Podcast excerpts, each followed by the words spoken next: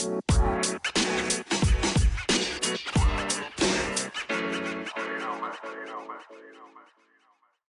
and welcome back to my another podcast. And this is episode 7, I guess so. It's been a very long time I have not uploaded any podcast and we are suffering from COVID-19, a pandemic. I hope you are safe and fine. And if not, then uh, my wishes are with you. I will be praying for you.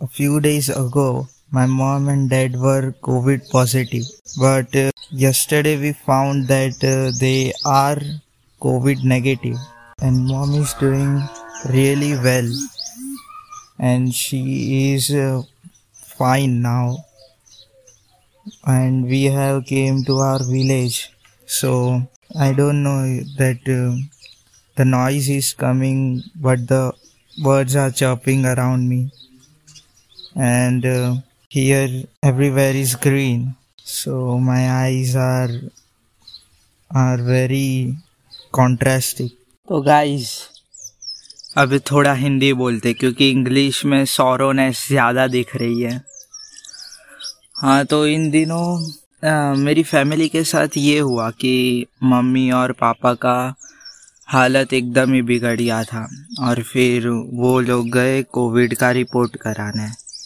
तो दोनों का positive आया और फिर mom dad ने Covid की treatment चालू कर दी पर उनको थोड़े दिन बाद भी ठीक नहीं लगा। मॉम एक्चुअली अच्छी थी मतलब मॉम की हालत अच्छी हो रही थी, पर डैड की हालत दिन ब दिन बिगड़ती जा रही थी। तो फिर उन्होंने डिसाइड किया कि अब एक्सरे कराता हूँ मैं।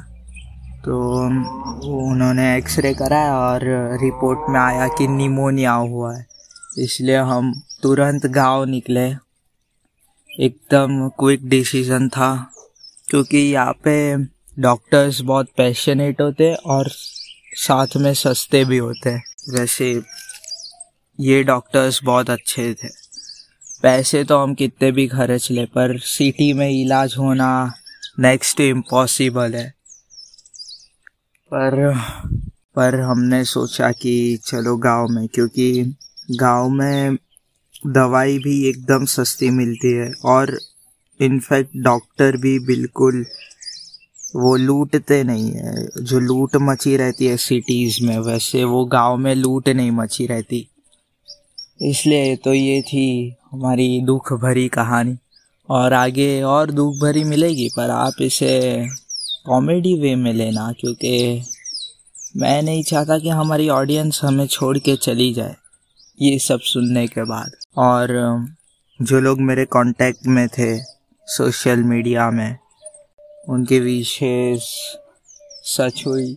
Yes they they are doing well my mom and dad doing well they are doing really well अकेले बैठ के शायद मैं ऐसे अकेले बैठता हूँ तब शायद मेरा योगा हो जाता है, मेरा मेडिटेशन हो जाता है, इसलिए मेरा माइंड रिलैक्स रहता है। इंटरेस्टिंग बात क्या है कि जब मॉम एंड डैड दोनों आए रिपोर्ट लेके और मॉम पहले घुसी घर के अंदर तो मॉम ने जिस तरीके से बोला,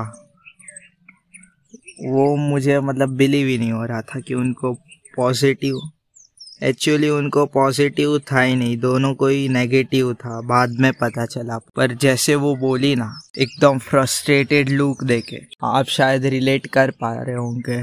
और फिर मैं एकदम चिल्ड था, पर थोड़े दिन के लिए, और फिर जब मुझे सारा काम करना पड़ा, तब भी मैं चिल्ली था। तभी भी मुझे कुछ ज़्यादा करना नहीं पड़ा।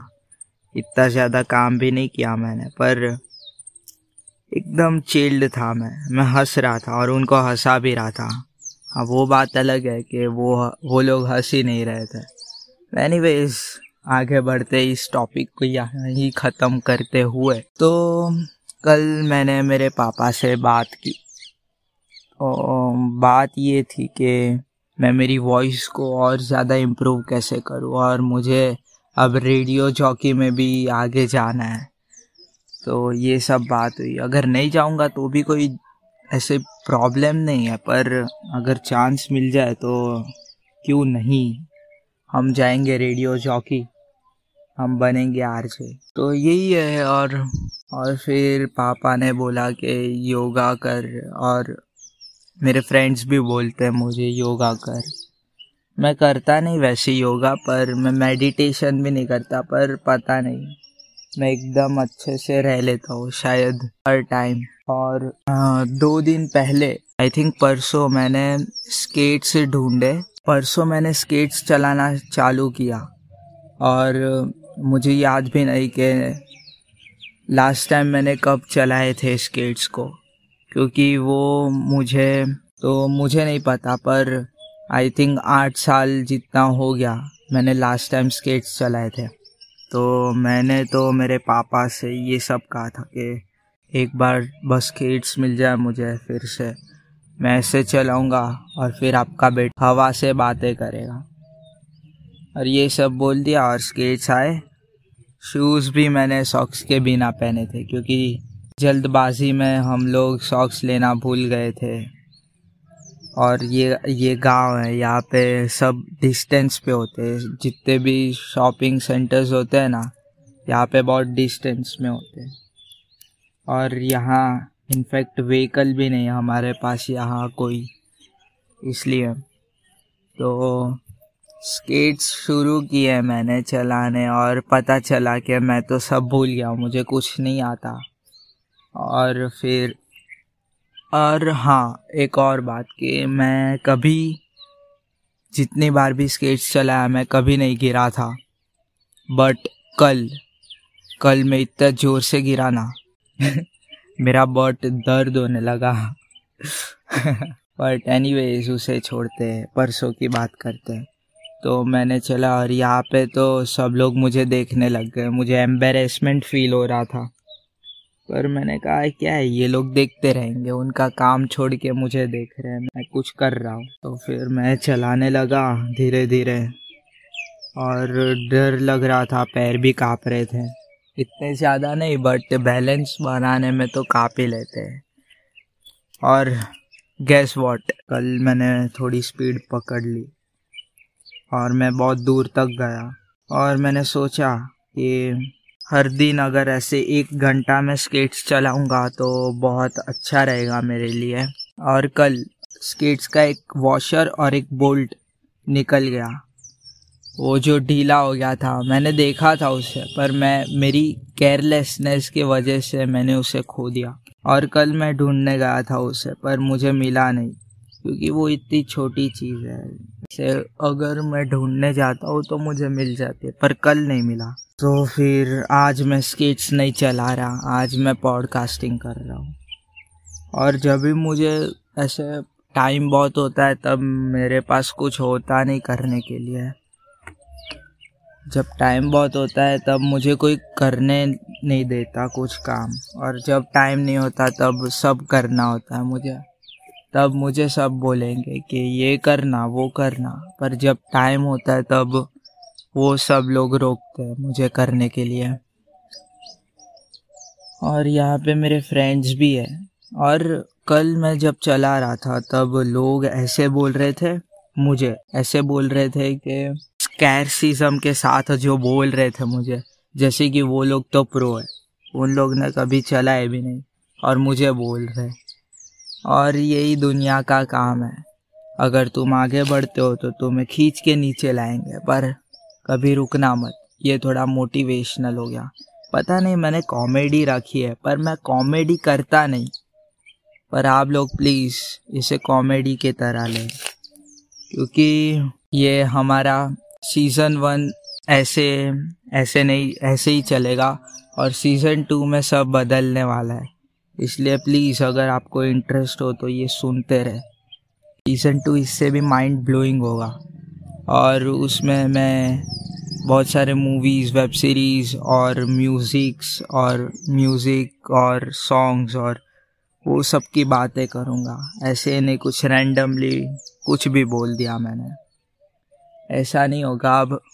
और और आपको पता है क्या कि मैं जब पॉडकास्टिंग करने बैठता हूँ ना, तब मेरे पास कोई स्क्रिप्ट नहीं होती, कोई हाईलाइटेड पॉइंट्स नहीं होते। जो दिल में आता है वो बोलते रहता हूँ। I am talking shit man I am just talking shit right now यहाँ जो मौसम हो रखा है वो मेरा सबसे फेवरेट है। और वैसे मुझे स्प्रिंग मौसम बहुत पसंद है स्प्रिंग सीज़न और इंडिया में शायद नहीं होती, और गुजरात वाले साइड तो नहीं होती, पक्का नहीं होती। तो मुझे वो समर विंटर और बारिश। तीनों की तीन फील एक साथ है ना? वो जो मौसम होता है ना, वो मेरा फेवरेट है। मैं उसे क्या नाम दूँ? मुझे कुछ पता नहीं, पर ये वही हो रखा है। इसलिए मेरा अभी मूड भी बहुत ज़्यादा बना है। और ऑब्वियसली मैं गाँव में हूँ तो मेरे आसपास ग्रीनरी ज़्यादा है। कंक्रीट्स के मुकाबले ग्रीनरी बहुत ही ज़्यादा है। और मुझे बहुत अच्छा लगता है जब मैं ट्रीज प्लांट्स और सब green on green and brown को देखता हूँ तो मुझे बहुत अच्छा लगता है। और मैं अभी पाम ट्री देख रहा हूँ, जिसके आई थिंक फिफ्टीन डिग्री पे सन सेट हो रहा है फिफ्टीन डिग्री पे। अभी मैं इसे नहीं बता सकता मैथमेटिकली क्योंकि ये डिस्टेंस काफ़ी ज़्यादा है। पर आप जो इमेजिन करते हो वो सही है। बस तो मुझे अब लास्ट इतना ही कहना है कि मैं मेरे आई साइड के ठीक सामने एकदम दूर खेत में दो मोर को देख रहा हूँ। I don't even know they are more means they are male, peacock or female. I just don't know. But bye.